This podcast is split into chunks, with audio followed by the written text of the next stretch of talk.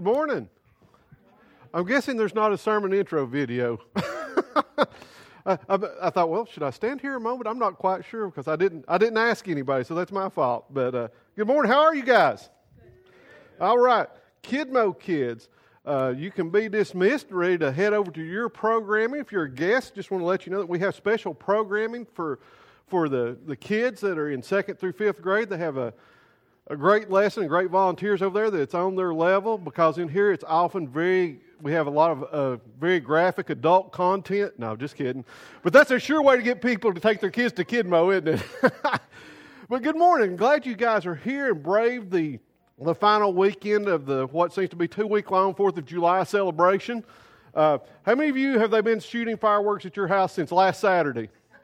Yeah, yeah, that's kind of, it's an ongoing thing in our community. It seems that they just, you know, it starts and they may shoot them to New Year's in our community. I don't know. People are like, you shouldn't shoot them except between dark and 11.30 on, on the 4th of July night. And I'm thinking, you guys don't live anywhere near us, do you? It's not the way it works around here.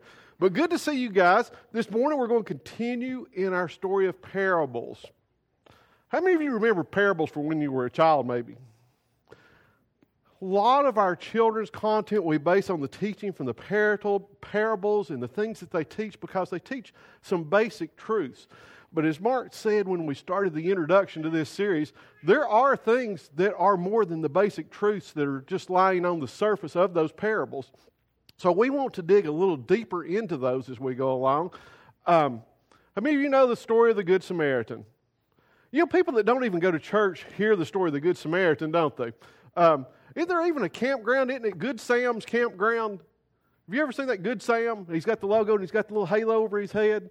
You know, he's a good guy. We think of Samaritans as good people. That's the, you know, that's the guys in the Bible that really help folks out. And we're going to see today that there's a little more truth in that. So let's start with the familiar part of the story, okay?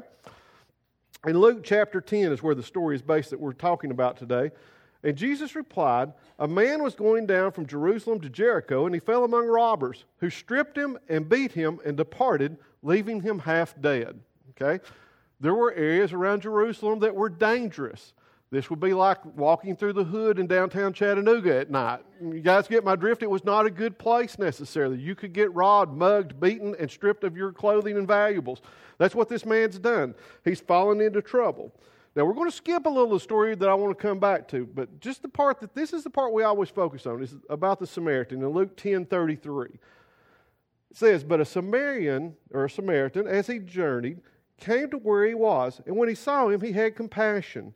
He went to him, bound up his wounds, pouring on oil and wine.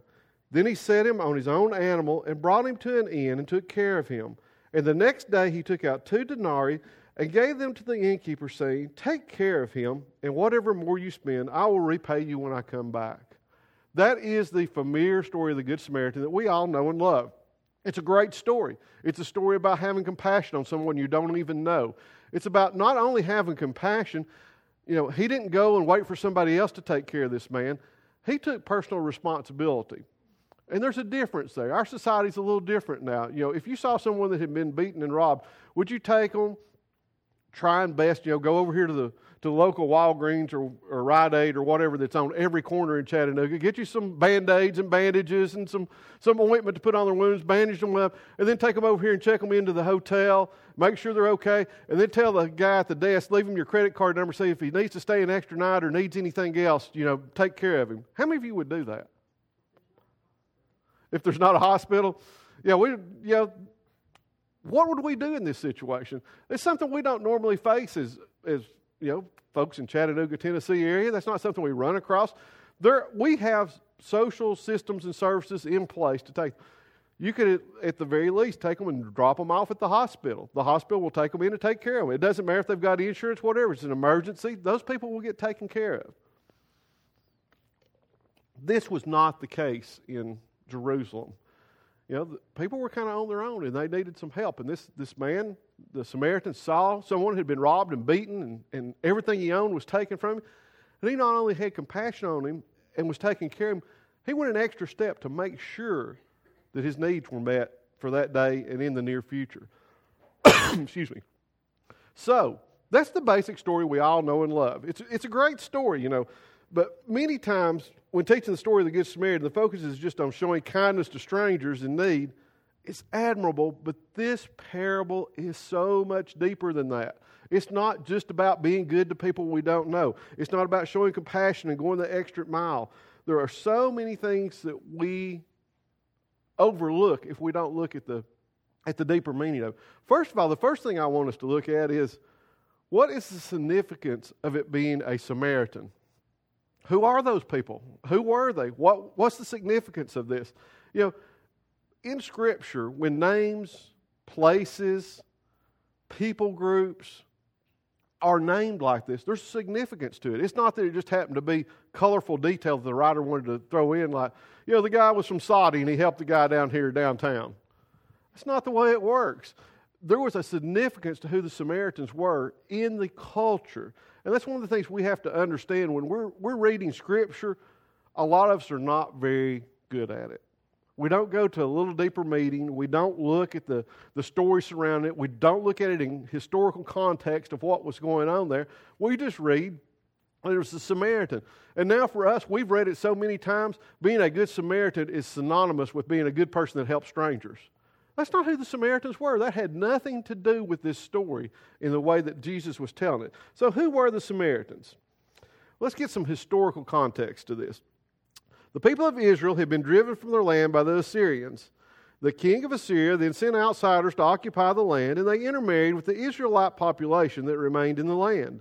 The people began worshiping foreign gods, and a problem soon came from this when lions began eating the people of the land. That's not a story we typically hear these days, is it? That's not something that's very relatable to us. But what had happened is the Assyrians had come and conquered Israel. As usual, Israel had done something that took them out of God's protection. They weren't obeying God as they should. God allowed the Assyrians to, to attack and take his chosen people out of their land. So the king of Assyria, you know, he's, he's doing conquest. It's like almost like if any of you do any, any, gaming or anything where you're conquering different lands and things. And that's what the king of Assyria is doing. He was conquering these lands, pulling the native indigenous people out and putting his own people in to seed the population of those lands. And that's what he had done. Well, he did that, and this problem arises. Let's look what Scripture says about what the problem was. So the king of Syria was told, The nations that you have carried away and placed in the cities of Samaria do not know the law of the God of the land. Therefore, he has sent lions among them, and behold, they are killing them because they do not know the law of the God of the land. Then the king of Assyria commanded, Send there one of their priests whom you carried away from there, and let him go and dwell there and teach them the law of the God of the land. So the king of Assyria is not necessarily a follower of the true God, okay? If anything, it was probably based more on superstition of what had happened. We took these people out of their land. We've angered the gods or God of the land, so we need to do something to appease the God of the land and make sure that the lions quit killing our people. Because that's an asset, that's a resource to a king. If he's got people in this country, people are resources. If your resources are being eaten by lions, you want to protect them. So his most logical conclusion is his advisors tell him, well, it's because their gods are angered. So, you know, get you, get you one of their priests and send him back there and let him teach the people. Okay? This would have had a much better meaning had, it, had the story been, well, the king repented of his ways and realized that he had angered the one true God and he wanted to establish the true religion in the nation. It had nothing to do with it. He just wanted to make sure his resources were protected and not being eaten by lions. So, he goes, he does this, but the king's plan only partially works. You know, a lot of our plans don't work when we involve God in them because we don't involve Him in the right way. Y'all, y'all know what I'm talking about there? We use God as just kind of a good luck charm. He's the guy that answers our needs. He takes care of things when we're in a desperate situation and need them. So, yeah, there is that problem. Excuse me. So, here's what happened but every nation still made gods of its own and put them in the shrines of the high places that the Samaritans had made, every nation in the cities in which they lived. Going on in 2 Kings chapter 17. So these nations feared the Lord and also served their carved images. Their children did likewise, and their children's children, as their fathers did, and so they do to this day. So here's what happened in Samaria. The Assyrians came in, they drove the people out. Wine started killing everybody there. They said, Well, we need our good luck charm back. Let's put their God's priest back in the land, and he'll teach them how to act, and God will be cool with all this. Well, what they did was they, they set up a corrupted religious system. They set up a, a system where not only were their people not worshiping the true God, God's people discontinued worshiping Him and added other things to worship to it. Okay? Something that we don't think a lot about here today, we don't have things where people worship multiple gods because they don't identify them as gods. Get where I'm going with this? We worship things besides the true God because we put things in front of God. It might be money, it might be job, it might be country, it might be politics, it could be anything.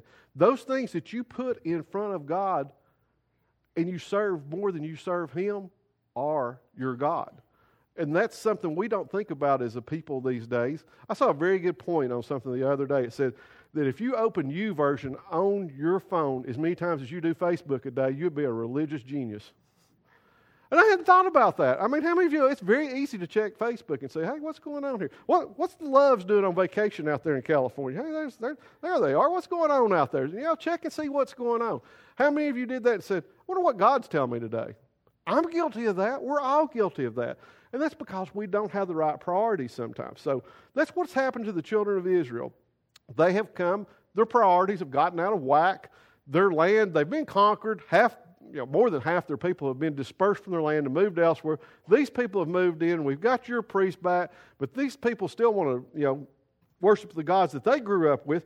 So they've got this crazy system. And the resulting Samaritans were considered half breeds and were universally despised by the Jews. Okay?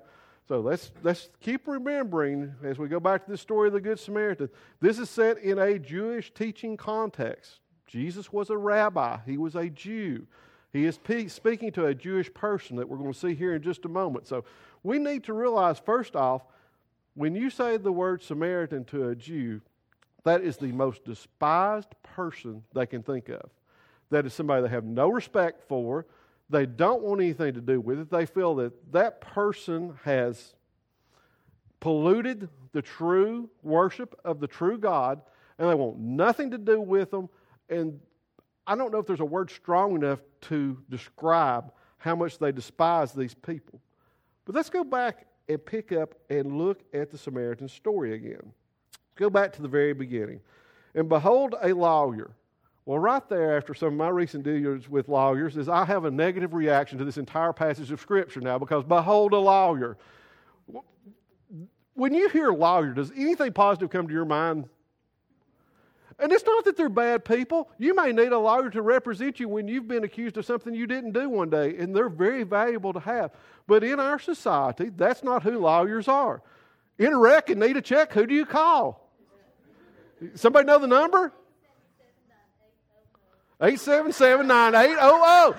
You know, that's what you do when you need a lawyer. You call him up. But you know what? He's not even licensed to practice law in the state of Tennessee. He's a what? He's an Alabama lawyer. Uh, yeah, see? You can't use this guy.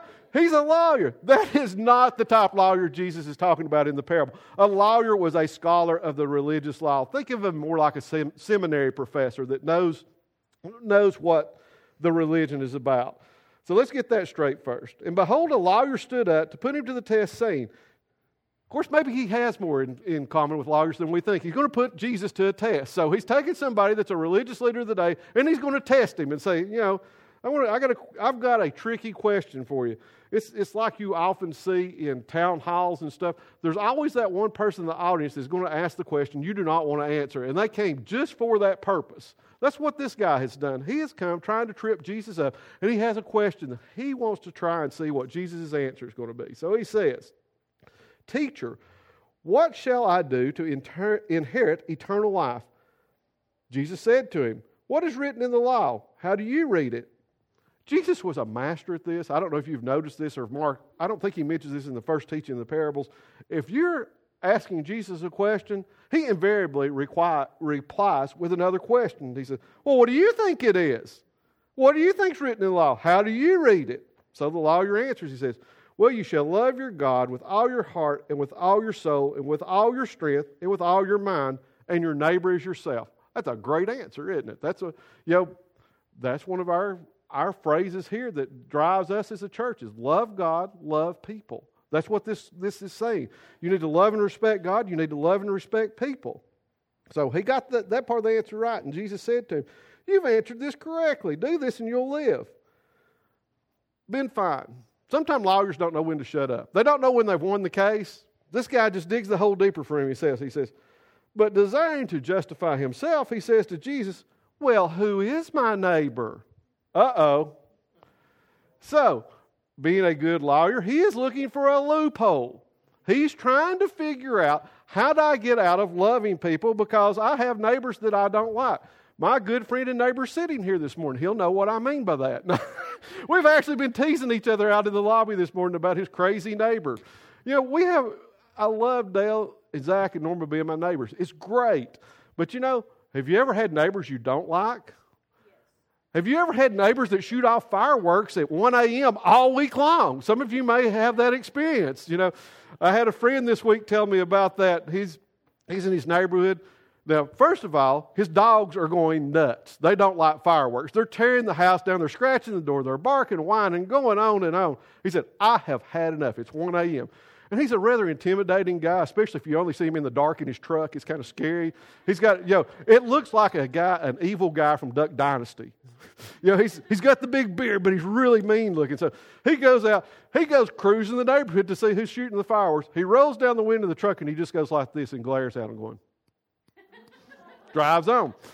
I'm not sure that he loved his neighbor at that point in time. You know, you, you understand that? There are neighbors that are unlovable. There are neighbors that you would just assume weren't have that weren't your neighbors because of all the things that go on with them. So this lawyer is thinking, you know, that neighbor thing is kind of loosely defined. Let's try and pin Jesus down a little bit and get him to say, because I know what he's going to say, is your neighbor are the people in the synagogue and temple that you go and worship with. It's the Jews, it's the people of your own kind. That's who your neighbor is. I'm sure that's what Jesus is going to tell. This will clear this up. We'll, have to, we'll be able to quit worrying about this, and I will have so much better conscience about all this. I'm sure that's what he was thinking. You know, this, this is a way to pin Jesus down on this. So Jesus starts into the story. Jesus replies, as we heard earlier, a man was going down from Jerusalem to Jericho. Now, this is an important thing we'll get into a little technical detail of, of Jewish customary. And I think this was interesting, I read this week. Because I didn't know this myself. Jerusalem to Jericho. There's symbology in this because we're going to see in a few minutes a priest and a Levi are involved in this situation. Now, they had an out, okay? In Jewish customs, there were things that you could do or touch that would make you unclean. So if you were coming from where you were into Jerusalem to worship, you could do some activity that would make you unclean and unfit to go and worship, okay? Jesus, being as smart as he was, has already eliminated a variable here. The story says they were going away from Jerusalem. That means there was no excuse. They weren't going to do something that was going to make them unclean. They were going down to Jericho and away from the city of Jerusalem. So Jesus replied, They're going down to Jericho. The man fell among robbers who stripped him and beat him and departed, leaving him half dead.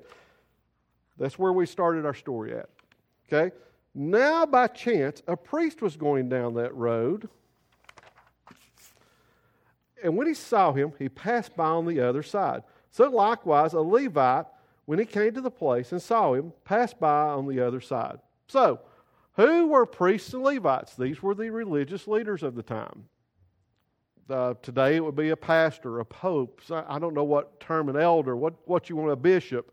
You know, there would be some terminology we would use. But in the Jewish religious system, you had priests and Levites, and then the, the, the typical Jewish person. And we're going to see that plays an important part in this story in a moment. So, you know, this was supposed to be the cream of the crop as far as knowing what Jesus said to do. Now, I was joking last week, since I'm teaching this week, I can get by with a lot of stuff. Mark's not here. You know, better to ask forgiveness than permission, right? That's what I'm always told. So what I said, we could illustrate this, this, this particular concept. We're going to pretend that this is the Samaritan. You know, you're coming down and you're the Jewish, you're the you're the priest, and you come by and you say, "Ooh," and you walk around that. Yeah, I didn't even see that. Then you're the Levite, and you're walking by, and you come by. I didn't even see that. And what I said, my illustration would be, is that some folks avoid Samaritans like y'all do the offering bucket. Oh, that's see. I told you I would do it just because it's funny. No, that's not a plead for offering and stuff. It's just a fun thing. But that's what he was doing. They did not want anything to do with this, and we're going to take this up three times today. If you don't believe it, no. There's a funny story the band can relate to you about going to a church where they did that, and Mark had to buy them all dinner because they shook them down three times for the offering. we don't do that here. So if you're a guest, just kidding. But so you have this, these people that have come, the Levi and the priest, and they have avoided this Samaritan. So why did Jesus use this story? Jesus used this story to show that a person who the Jews despised was modeling loving his neighbor better than their own religious leaders were. That's where this story, you know, if you're offended today, I hope so. I hope I'm going to bring something that offends you today because that's the gospel of Jesus is offensive to us in most cases. And it's not doing it to step on your toes or something. It's to make us self reflect and think, I could be the person in this story, and I need to check up on what I'm doing. In this story, you have the, the priests, the Levites, the Jews, and then you have these despised, awful Samaritans over here. So, in the culture of the day, the lawyer was expecting this answer from Jesus, I'm sure. He thought, well, the, you know, the priest walked by, the Levi walked by. But now, you know who the hero of the story in the lawyer's eyes was going to be? It was going to be the average Jewish worshiper. The average Jewish citizen was going to come and do something that even the most religious of their religion didn't do. And it would make the Jews look good. Jesus just completely skips over them and goes straight to the Samaritans. You know, that's going to be offensive to you, isn't it? That's going to be, dude, really? a Samaritan. You're telling me that there was no Jew, no Levi, no priest that would stop and, and help this guy, and that this lousy, sorry, jerk, horrible, half breed person is the hero of your story. Jesus, what are you talking about? You know, why would you do this? There are a lot of things there that we need to examine as to why Jesus would teach this this way. You know, first of all, I like this. Mark said this in the very first week of teaching on parables. Here's what Mark said What you believe is not as important as how your beliefs propel you to live. Do you think that, that the Levites, the priests, the Jews, and the lawyer knew what you were supposed to do in that situation? I think they did. I think they had a pretty clear understanding that when you go by this Samaritan, you're not supposed to pretend you didn't see him and walk by like this. But that's what, what they did. And that's the reason Jesus wanted to illustrate this story is we let some things influence our lives that shouldn't. How we love others reveals what our relationship is with God. Ooh, that hurts, doesn't it? So when you walk by that person in need, when you walk by the homeless guy out with his sign in Hixson, when you do these things, it reveals a little bit about what your relationship and your true nature is like. Okay? And we're going to get into some really touchy things here, and I'm going to try and be fair to both sides today. This is not a debate about one side or the other, some prejudices that we hold, but I want you to, to objectively identify with some of this. The homeless guy. What are the responses to the homeless guy with the sign that you see? Give me the extremes. What do you think? Yells at him to get a job. Seen that one happen. What's the other one? Yeah. Uh, he's a drug abuser. It's one thing we hear on the extremes. But what about the other extreme? The guy's down on his luck. Something's happened bad in his life. You should give him the benefit of the doubt. Okay, then the response to that is what? Well, he'll take advantage of you. He'll go use that money to buy drugs with, or he'll go buy a beer funniest campaign we ever had in, in Chattanooga was, was the now infamous radio personality Jeff Styles, who will attack your car with a tomahawk if you haven't read in the news in the past week. Jeff had a campaign called Beer for the Homeless. He said, The guy just wants a cold beer on a hot day. Just buy him his beer and quit with all the nonsense. And they actually had a campaign until they found out it was probably slightly illegal and a few things like that. But his campaign was beer for the homeless. He had a different view of what it was like to be down in your luck than maybe some other people had. You know, until you talk to some of these people, you don't understand it. I've used my buddy Eugene as an example on, on occasions here. I met Eugene when we were back over at the warehouse in Hixson. He was out one Sunday morning. He was out sitting behind the, uh, I think it's Aaron's rental there in front of the warehouse. He was sitting out there, sitting on kind of in the shade. It was about this time of year. It was hot. He was sitting here in the shade. He was sitting back there, and he was, you know, just kind of resting. Looked like and he's an older guy, and I was kind of concerned about it. I thought, well, I'm going to go over there and introduce myself, make sure he doesn't need anything, you know. And I wasn't going to go put him up in a hotel or something. I got another story about that we can tell you. But I went out and talked to him and introduced myself and, you know, how you doing and all. And I said, well, you got enough to, he said, I'm good. I said, and I looked over there and he has a can of chili sitting here. Thinking, well, I said, well, are you sitting that out in the sun to warm that up? I'm thinking, bless his heart, you know, he's going to eat a can of, of you know, sun warmed chili for his meal. Well, no, that was not what happened. Eugene goes and he has a backpack, kind of like Renee's got here, and he said, Oh, no, no, I've got a Coleman stove. And here he starts pulling out a stove and, and propane fuel. He said, Oh, I cook all the time. He said, I'll go in Walmart and get me some food and I'll grill it on the grill. Thinking, well, that's not what I was expecting from this guy. And we started striking up a conversation. We had had biscuits that morning, so I had a sausage biscuit with me. And I said, Would you like a sausage biscuit? He said, Yeah, I'd like one. Thank you very much. And I said, Would you like a bottle of water to go with it? He said, No, not thank you. Not, not really. Would you buy me a Coca Cola, though? I mean, this guy's hilarious. And so we go over and I, I go to the, the little uh, Walmart gas station out there, Murphy Oil, buy him a Coke, and we sit down out there and start chatting. This guy has jokes and stuff for days. He's, he's a really hilarious gentleman when you get to know him. You can tell that there's some things that he may have some, some mental issues that would keep him from holding a job and probably has had for years. I mean, he starts telling jokes. How many of you guys have seen geese fly over? Y'all seen that? And they fly in a V. Do you know how to tell when the geese fly over which side is longer? Do you all know that? It's the one with the most geese in it. Come on. And he just starts with these puns and stuff, and you'll see him. And so we built a relationship on that. Now, he still lives and stays in the Hixson area. He's smart. If it's too hot, he looks for a cool place. If it's too cold, he goes to one of the shelters. But he, he explained to me, he said, I've been run, living on the road for 10 years. This is how this man lives. I don't know if he gets a government check or any sort. He doesn't have an address. I don't know. He's maybe one of these guys that's falling through the cracks. He can be difficult to talk to because his mental faculties, I think he has some maybe onset early dementia type symptoms and things where he won't remember things because it will be hilarious. I will walk up to him and say, Hey, Eugene, how you doing? What's going on today? And he'll, I'm 78 years old living on the street. And I said, Eugene, it's me, Scott. I, am a pastor of the church that you used to hang out by. Oh, oh, yeah, now I remember. And he, he drops his story because he's got the typical story that he's going to tell you. I'm 78 years old, I'm living on the street, and I hope you give me something. But you get beyond that and you find out there's a person behind that. And that's the thing I want us to realize as we're talking through some of these difficult situations.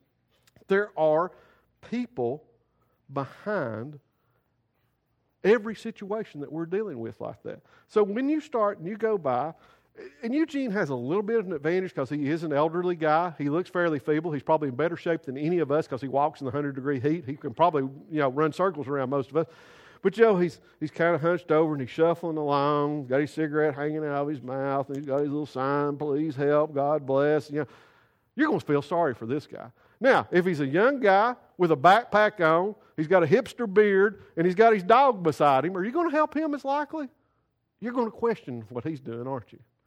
You know, we, we have so many prejudices that, that drive us to do things we shouldn't do.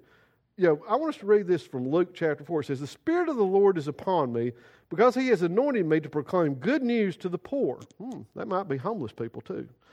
He has sent me to proclaim liberty to the captives and recovering of sight to the blind, to set at liberty those who are oppressed, to proclaim the year of the Lord's favor.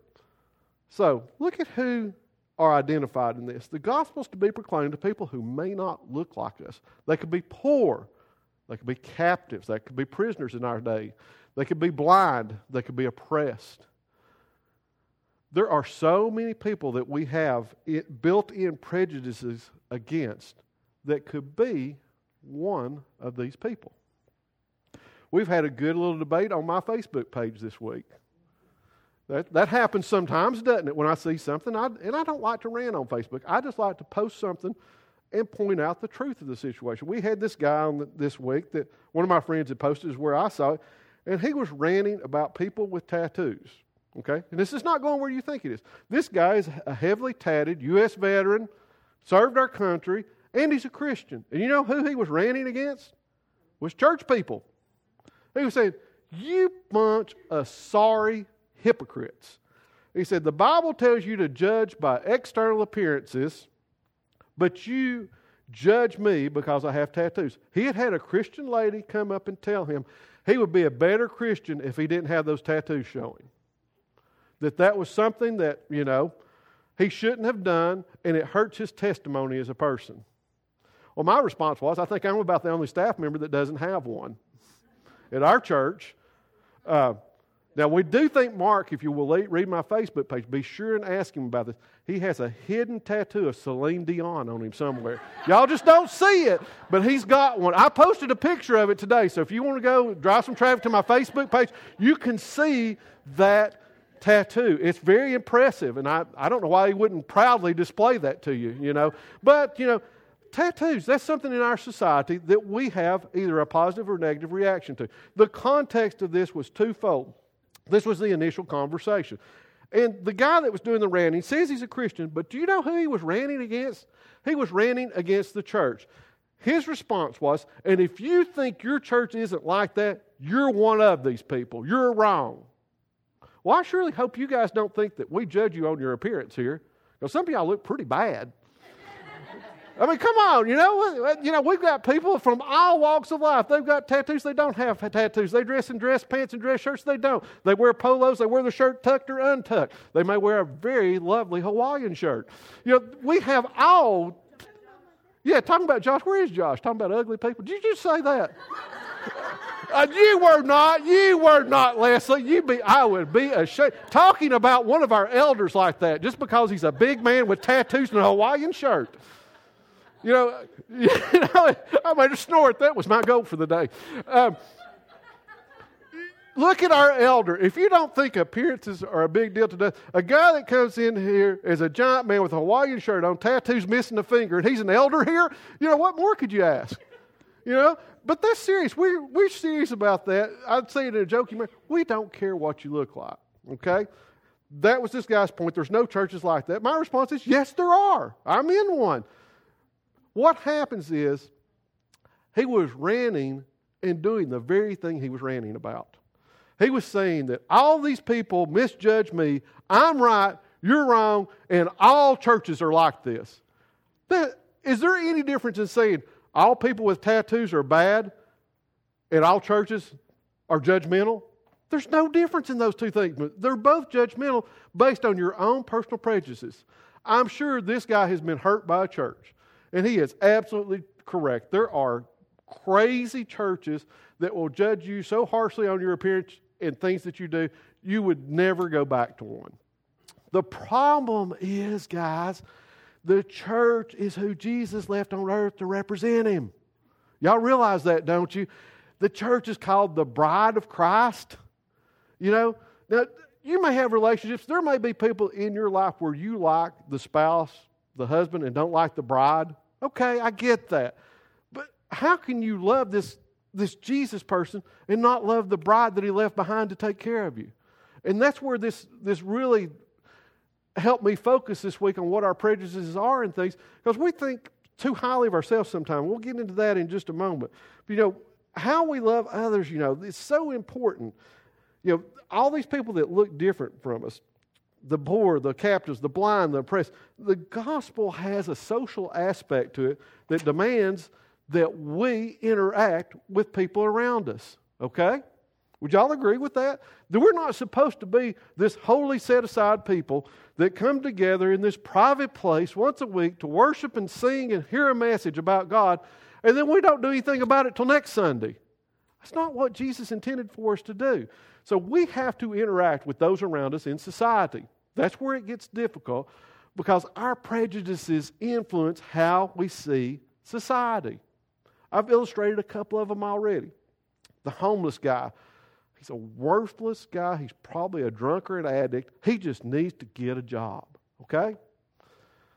People with tattoos, they're in this druggy subculture of people that you don't want to deal with. They're kind of, you know, you don't want to you won't have any part of those people. They're not good people. They certainly can't be Christians because Leviticus tells you do not cut or mark your skin. I've heard that argument used.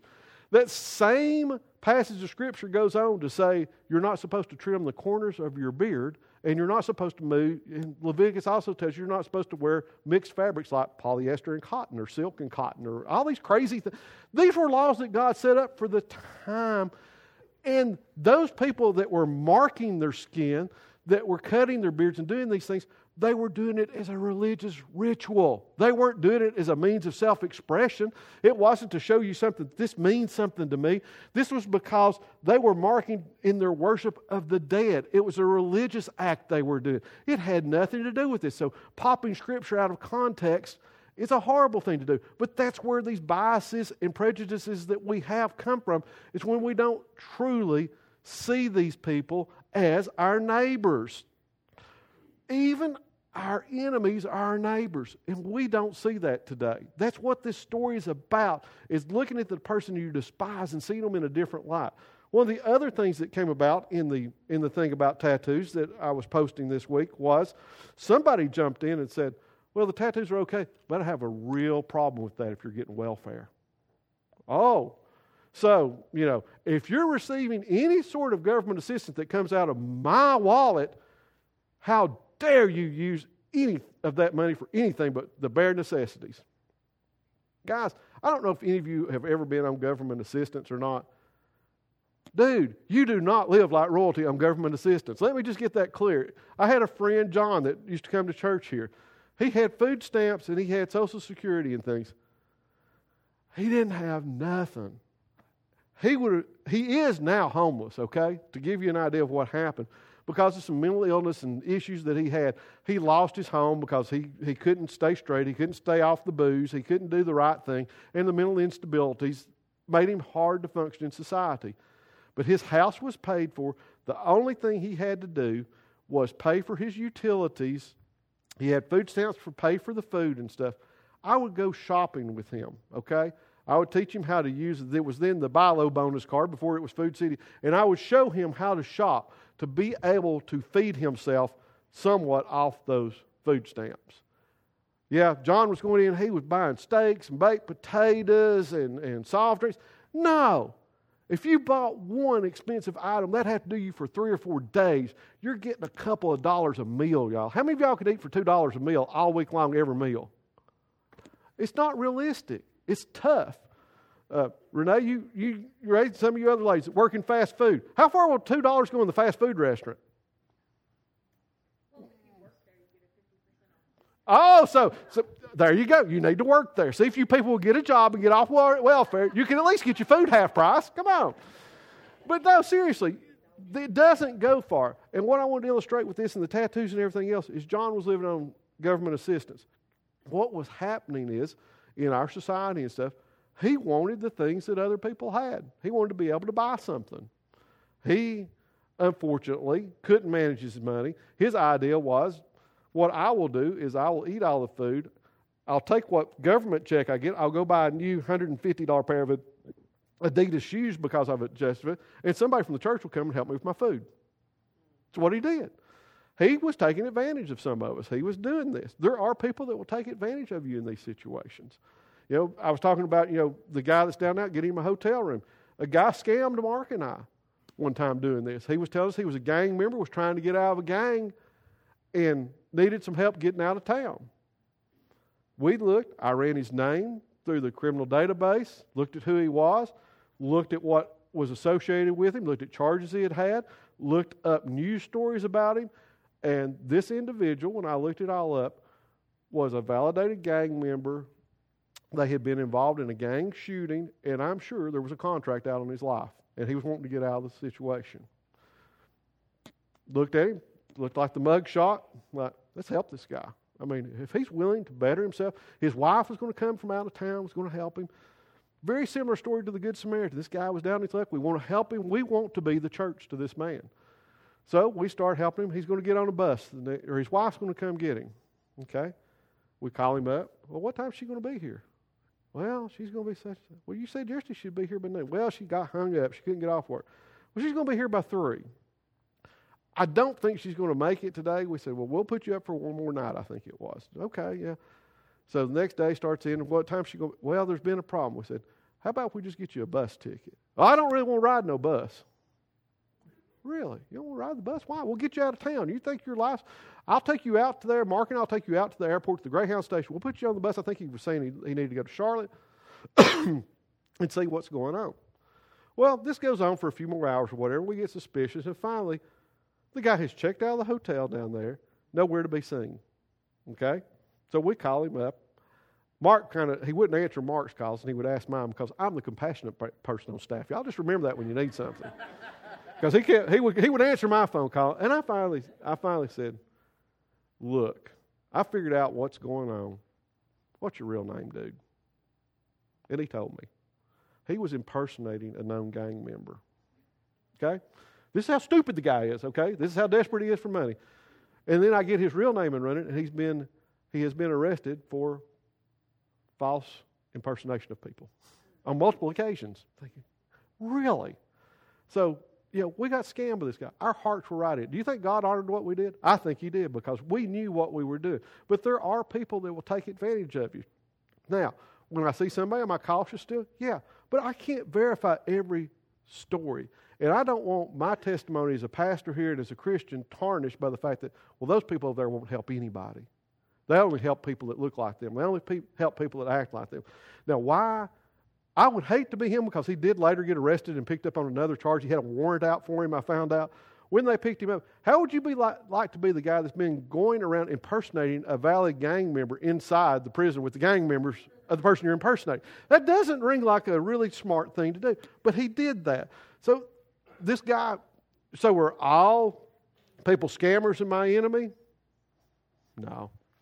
I can't say that everybody's like that because I don't want to dis- discount the person that needs our help, that really needs something from us.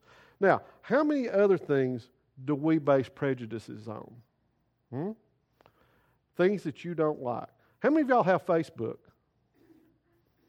A lot of people in here have, have it. How many of y'all watch the news?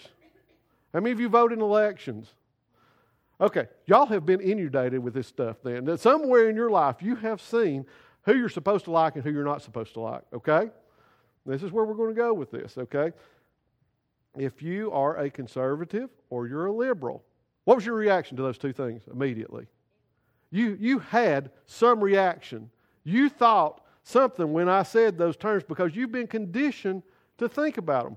When I said conservative, if you identify with that brand, you thought about, we're the people that uphold law and order, working for a living, good things, Jesus, the church, rah, rah, amen. If you're on the other side, you identify them as evil people who will allow you to have a gun to kill all the children with and all these horrible things that you do, and you're all about money and you don't understand anything that goes on socially in our country. Okay?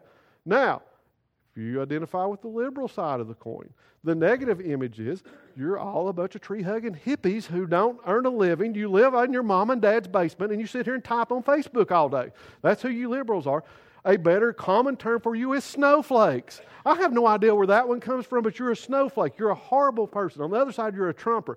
Now, if you happen to identify with that side of politics, you believe that you're the only compassionate people that care about the earth or anything else.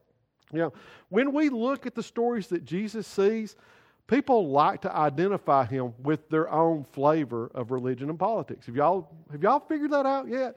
Okay, if you're on the conservative side, Jesus is the guy that tells you to uphold the law. I came not to destroy the law, but to fulfill it. And if you don't work, you don't eat. And if you sin, you need to pay the price for it. Okay? That's the way it is.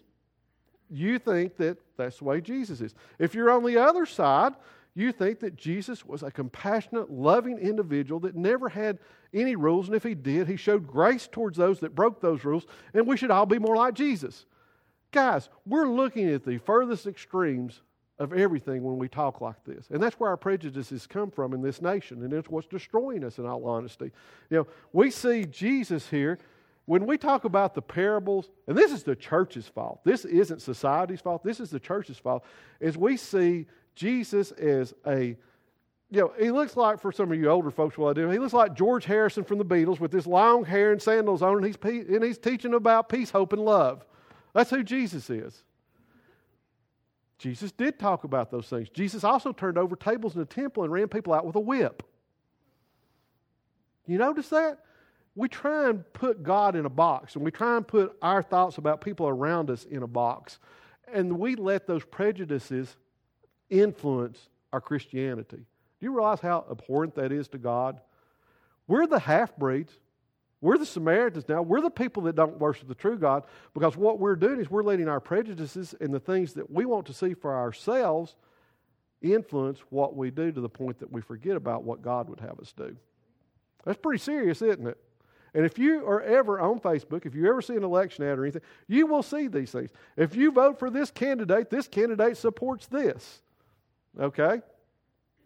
Here's the issue. Current issue is immigration, right? If you vote for the Republican candidate, you support somebody. You know, if I don't, if I'm a conservative and don't like you as another conservative, you support illegal aliens. I, they come from outer space. I don't know. They're illegal aliens. You voted to give them driver's licenses. they live on welfare. They're taking the money out of your paycheck. Your taxes go to support those horrible people that crossed our border illegally. Well, first of all, that's not true. Welfare, you can't get that without being a United States citizen or in a special program. They don't just hand out checks to you and say, oh, here you go. You came in illegally. Here, give me, uh, here's some money for you. Here's some money for you, money for you. Now, okay, that doesn't happen. But if you're on the other side of the political fence, you look at the issue of immigration as you conservatives are the horrible, horrible people that are separating little bitty kids from their parents at the border. Are we doing that? Yeah, absolutely, we are. And if you allow either of your political views to override what you as a Christian should feel in those situations, you're worshiping a God other than our God. Okay? You're worshiping, you're a half breed worshiper. You have gods other than the true God when you can look and not have compassion for your enemy. Scripture is telling us we're supposed to love that enemy. Love them as we love ourselves. How many of y'all would be upset if your kids were taken from you for an offense you committed here? How many of y'all, how many of you guys would go absolutely berserk? Every mom in the room just about raised her hand except for my wife, which Allison, that should tell you something. oh, I couldn't see. I'm sorry. I, I'm sorry. Yeah, yeah. Mom, if you didn't raise your hand, you've had a bad day today already, probably. You're so hoping that he's not about to finish up because I'm going to have to go pick them up, and they've been terrible this morning. No, we, we, we get these things that, that we ingrain in us, and it, and it hurts us. You know, we don't. The, the worst response I have seen from Christians on this issue is the fact that they say, and I am about to, to wrap up here if you guys from the band need to, to go, go about your business. Um, we, as Christians, I have seen say this. Well, those parents knew what they were doing with that was illegal and they should pay the price for it. Whoa, really? Really? You want to make a kid suffer because the parent made a mistake. That's really, as a Christian, what you're telling me. These people are enough of an enemy and a threat to you that you are okay with their children being stripped from them and separated from them with maybe little hope of being reunited. If that is your view, that is not a Christian view, I can tell you. I don't care where your politics are, what you think. If you think that separating families like that is a good thing because it's the law, I want to remind you of something. How many of you ever told a white lie? Most familiar portion of the Jewish law that we're familiar with is what the what are they, the what are they called? The ten suggestions, right? The ten suggestions you see them on courthouses and things. They're little suggestions that God made about how you should live your life, right? One of them is in the old King James. It says, "Don't bear false witness," or that's called lying, isn't it? Well, now we enjoy that part of our life so much we have graded them. You have white lies, and you have bald faced lies, and you have this lie. What if God held us responsible like we want to hold others responsible? How would that work? Ooh, that's not going to be good, is it? Did you just use my va- name in vain in morning rush hour traffic? I think I saw that. Punishment right then. I'm going to take your kids away for that. You know what? I'm going to let your kids die in a car accident because you didn't obey me. Does that sound good and loving to you? Does that sound like what a loving God would do? No, it doesn't. And that's the reason if we're going to pattern ourselves after a loving God, people need to see it in our relationships with those around us. And that's the biggest point of the story of the Good Samaritan is we get so wrapped up in how important we are. You know, who do you hate? The Jews hated the Samaritans. Who do you hate today? I will assure you there is somebody that, that has crossed your path that you don't identify with their ideologies, their religion. There is something that you don't identify with. You know, the thing that I really think is interesting about this whole story of the Samaritan, notice Jesus never mentioned a word about the Samaritan not worshiping the true God. He never went there in this passage. He never went there. That was not important to his illustration. He was illustrating our own faults, our own prejudices, our own things that we're not doing right. You know, I love this. How many of y'all listen to TV or radio preachers? Anybody listen to those anymore? There's a few, few folks that do. That used to be more popular, I think, than it is today. I have a favorite, and here's a quote from him. He says, Americans don't have a problem with self esteem. They already think too highly of themselves. That's from the Reverend Billy Ray Collins of the Sword of Joshua Independent Full Gospel Pentecostal Assembly, just off the State Road 23 on the frontage road. Anybody ever listen to John Boy and Billy on the radio? Yeah, some of y'all are laughing. You know who this? This is their fictional character they use that I swear has better theology than most TV and radio preachers I hear today. He's right on target because you know what? We as American citizens are so high on our individual rights and ourselves as a person and our self esteem and what matters to us and our freedoms that we would use that to trump God's word when it concerns somebody else. That's what he's saying. He's saying we don't have a self esteem problem. We already think too much of ourselves. That's what Jesus was illustrating with this, this story. It wasn't that who your neighbor was. He was saying you guys already are so wrapped up on your, in your own religion and trying to worry about technically who your neighbor is, you've lost sight of the big picture. And that's what he was trying to show them was that you guys who should know what to do didn't do it. Whereas this person over here, who you consider a half breed who has corrupted the worship of the true God, at least knew how to treat other people. That's what God's whole point in this was. It wasn't that you should just be a good to people in need. Yeah, that's part of the story, but the real story was examining your own life and seeing if you are letting your prejudices keep you from showing the gospel to the poor, the oppressed, all those people that we mentioned earlier. If you have something in your life today that is a block between you and God concerning those people, if you don't love them as you love yourself, you need to check up this morning. That's the reason Jesus had these parables. It was to intentionally step on people's toes. Jesus was a master at presenting these things in a story form that you'll remember. You guys will remember this story. Many of you remembered it from childhood. Jesus told this story in a simple format so when we run across these situations, we can think, what would the Good Samaritan have done in this situation? In this particular one, what would he do with a homeless person? What would he do with a, you know, let's say we're at a political rally downtown. We, we have some political rallies now. Our, our city has become progressive enough they actually entertain ideas that may not be their own. What if you go to the political rally down here and there's a clash between these two groups? One is one supports law enforcement and one doesn't. The one that doesn't support law enforcement gets beaten. These guys gang up. Saw it happen in Charlottesville. They gang up on this guy and beat him within an inch of his life and leave him laying there. Are you going to go over there and help that person, or are you going to say, well, you should support law and order? That's what happens to you. That's what the story of the Good Samaritan is about. It's those people that we don't identify with politically, religiously, you know, socially, that take that person and have compassion on them and do the right thing. That's what the lesson of the Good Samaritan is about loving your neighbor. And your neighbor is who? Who's your neighbor? Everybody's your neighbor. Whether you agree with them or not, you're supposed to love them. So let's close with that. Father, I want to thank you for this day, your blessings, God. I want to thank you for all you do for us. Lord, thank you for this message of the Good Samaritan and the deeper meaning in it, God. God, we are, as a society and as a church as a whole, we get this wrong so many levels, God, that we're, we're just not showing compassion towards each other. And, and it's not limited to one side of a political party or other, God. It's, it's us as a people, Lord, as your people, uh, people that identify as following Jesus Christ, Lord.